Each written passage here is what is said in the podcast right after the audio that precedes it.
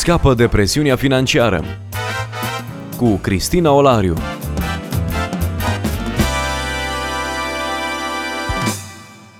Bine v-am regăsit și astăzi la o nouă întâlnire. Discutăm despre muncă în episodul acesta. Discutăm din nou din perspectiva lui Dumnezeu munca sau munca din perspectiva oamenilor, împreună cu pastorul Titus Păștean de la Biserica Vox Domini, reprezentant național Crown Financial Ministries în România. Bun revenit! Bine v-am regăsit! Munca. Nu foarte mulți se gândesc la muncă cu plăcere. Mulți o asociază cu uh, o corvoadă, o pedeapsă, o, ceva care ne, ne împovărează zilnic.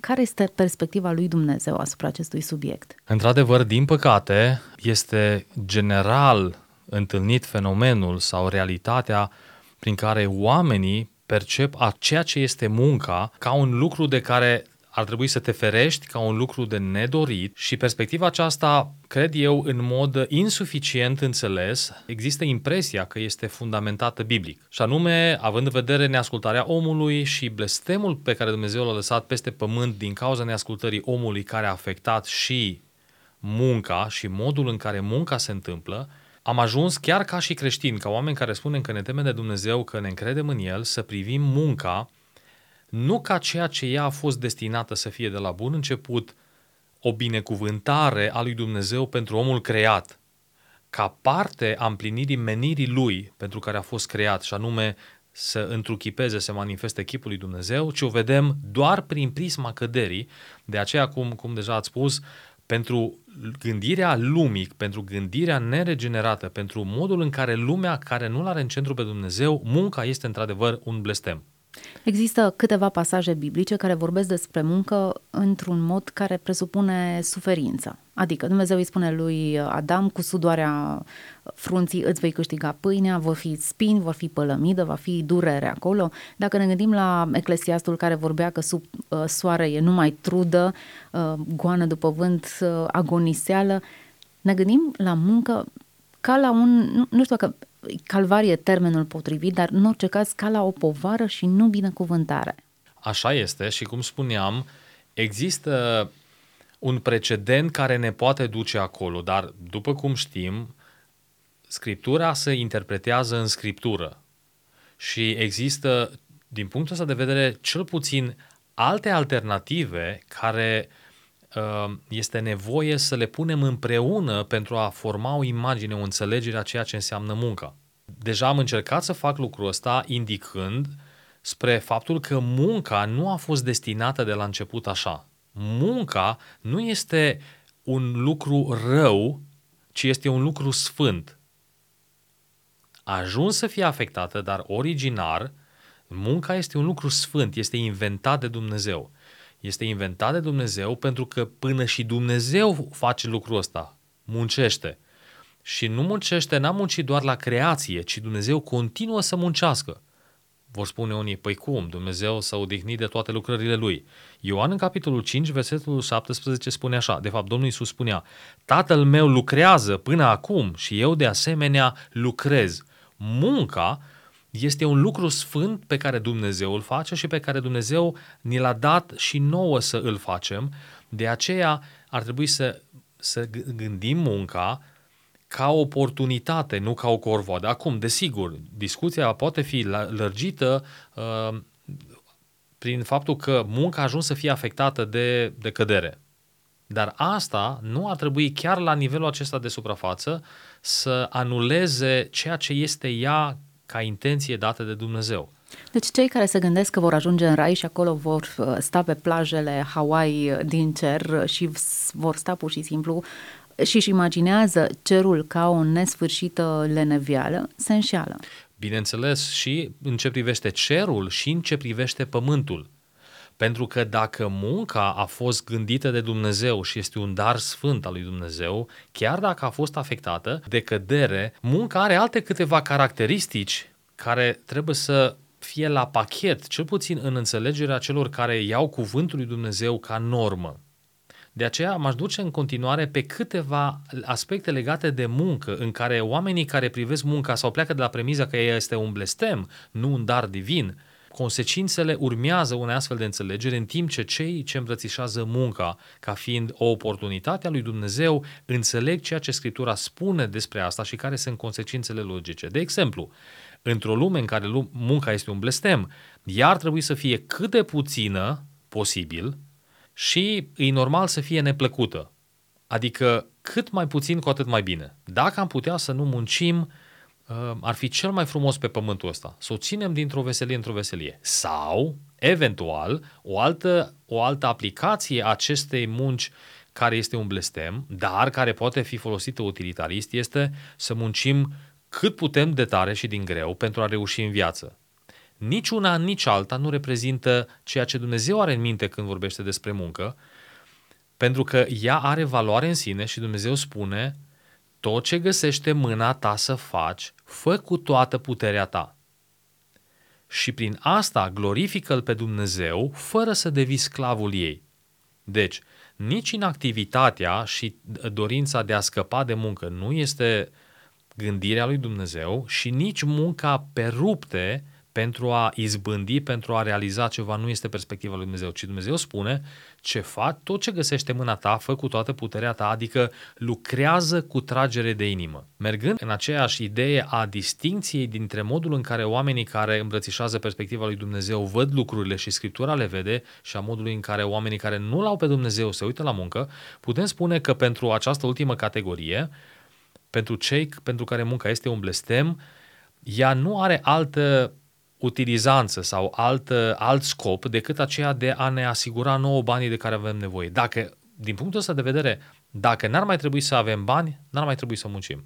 Sunt mulți care gândesc în felul acesta. Dacă nu aș avea de plătit facturile... Exact. Dumnezeu să spune, muncește indiferent de, de angajarea sau de, de legătura imediată cu un venit financiar sau de altfel muncește pentru a-L glorifica pe Dumnezeu. Avem versetele cunoscute uh, din citat, din scrierile lui Pavel, în care spune robilor, voi nu munciți pentru bani, voi nu munciți nici măcar pentru voi și nici pentru alții, voi munciți pentru Dumnezeu. Deci muncește nu cauzat de bani sau de necesitate, ci muncește pentru Dumnezeu. De asemenea, când, când, când înțelegem că noi nu muncim pentru bani, și nu muncim nici pentru angajat, nici măcar pentru noi, întreaga perspectivă uh, se schimbă. Drept urmare, banii nu sunt scopul muncii noastre, ci sunt un rod al ei. Și dacă Sună ar fi să fiu... complicat și total opus față de ceea ce gândesc oamenii obișnuiți. S-ar putea cei care ne urmăresc la această oră să spună, e, lasă-mă, dacă nu mă duc pentru bani la munca asta de, de jaf pe care o am, atunci pentru ce să mă duc?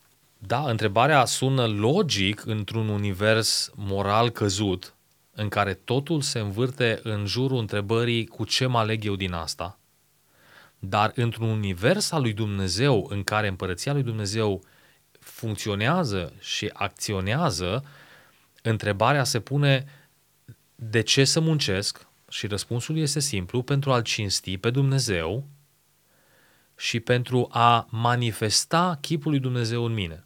Banii se atașează când muncim în mod inevitabil, în majoritatea cazurilor apare o, un efect uh, de creștere care se materializează și în bani sau în retribuție financiară. Dar nu acest efect este scopul muncii din punct de vedere al lui Dumnezeu, ci ceea ce generează ideea de muncă este porunca lui Dumnezeu de a trăi pentru ceea ce am fost creat să fim. La discuția noastră asistă oameni care au munci dintre cele mai prozaice. Gunoier, femeie de serviciu, nu neapărat că sunt inferioare sau superioare. Muncitor pe ban, la bandă sau uh, tot felul de slujbe de genul acesta. Dacă este ușor să spui lucrez pentru Dumnezeu, când lucrezi ca păstor, de ce nu la Radio Vocea Evangheliei, într-un context creștin, te asociezi foarte mult cu lucrarea creștină și zici lucrez pentru Dumnezeu, noi avem discuția noastră într-un spațiu foarte profan. Ascultătorii noștri, cei care ne urmăresc la această oră, majoritatea dintre ei lucrează de la pantofi până la pastă de dinți. Da, dacă îmbrățișează perspectiva, cum am numit-o, a lumii asupra muncii, tendința va fi să se simtă inferiori dacă nu au o poziție bine văzută în cultură, în societate și să se simtă superiori dacă ocupă o astfel de poziție. Din punct de vedere al lui Dumnezeu, în care munca nu are ca scop sublinierea unui statut și nici aducerea de foloase imediate, ci înseamnă altceva, pentru aceștia orice muncă este onorantă. Și beneficiem de această înțelegere într-un mod subliniat foarte bine de către reformatori. Dacă ceva au adus reformatorii proaspăt și bun la nivel de înțelegere, cred eu, este această înțelegere asupra muncii, care ea era în cultura ebraică, dar care a fost pierdută între timp în perioada bisericii primare și catolice până la reformă. Pentru un evreu, spun uh, pietiștii și post-reformatorii, studiind cultura evreiască, pentru un rabin să își poată ține slujba, dar să fie în stare să facă o activitate fizică, era la fel de mult așteptat sau era de aceeași calitate. Adică pentru un rabin, el nu era mare rabin prin faptul că știa Tora și știa și celelalte comentarii teologice pe marginea Torei, ci el era considerat un rabin de reputație înaltă când dovedea capacități practice în muncă fizică ca oricare alt om. Cultura grecească a adus în urma culturii ebraice această paradigmă și Socrate și toți ceilalți au lansat această perspectivă pe care noi ulterior de-a lungul istoriei am îmbrățișat-o și din păcate am rămas cu ea. Chiar după reformă, noi, chiar evanghelicii, ne-am reîntors la paradigma grecească care spunea cel mai înalt grad cea mai înaltă treaptă și superioritatea se arată când omul își folosește mintea. Omul care pune mâna pe ceva este inferior. Acolo este putere, acolo este poziție când îți folosești mintea. Și de aia filozo- filozofarea și statutul de filozof era cea mai înaltă treaptă pe care puteai accede. Însă, reformatorii au reașezat lucrurile și pentru noi astăzi, care avem cuvântul lui Dumnezeu la îndemână și putem studia atât legea lui Moise și învățătura din Vechiul Testament, dar și învățătura din Noul Testament, putem și ar trebui să îmbrățișăm perspectiva lui Dumnezeu asupra muncii, care spune că ea are un scop prim, clar, și anume de a-L glorifica pe Dumnezeu, că ea nu ar trebui făcută doar dintr-o motivație mercantilă, pentru că mi-aduce bani, ci avem chiar și versete în Noul Testament care vorbesc, de adevărat, apare în, în contextul furtului, Pavel spunea, cine fura să nu mai fure, ci mai degrabă, și aici vreau să scot uh, în evidență, să lucreze ceva cu mâinile lui ca să, nu ca să aibă din ce trăi, ci ca să aibă ce să dea celui lipsit. Și în Noul Testament găsim aceeași valență a muncii care nu este în primul rând conectată de nevoile mele și clar nu este gândită ca scop de a-mi împlini nevoile mele. E adevărat, este o abordare poate mai puțin obișnuită, pentru că chiar și ca și creștini ne-am obișnuit cu gândirea cealaltă, în care dacă am nevoie de bani, mă duc la muncă, dacă n-am, îmi permit, pot să, pot să nu fac nimic. Chiar dacă aș avea toate resursele din lume, Dumnezeu dacă m-a creat sănătos și mi-a dat putere, îmi cere să fiu productiv, nu pentru, că avea, pentru a avea mai mulți bani pentru mine, ci pentru a întruchipa chipul lui și pentru a înmulți resurse care să fie la dispoziția celor care n-au. Interesant, revine din nou acest principiu, nu pentru mine, nu sunt eu capătul de linie, ci uh, sunt doar canalul de a-i binecuvânta pe ceilalți. Nu toți oamenii muncesc pentru bani. Sunt oameni care muncesc pentru împlinire personală, pentru faimă, dacă ar fi să formulăm altfel acest termen. Um, motivația de a avansa profesional, ierarhic și de a ajunge într-o anumită poziție poate fi mai puternică uneori decât cea financiară.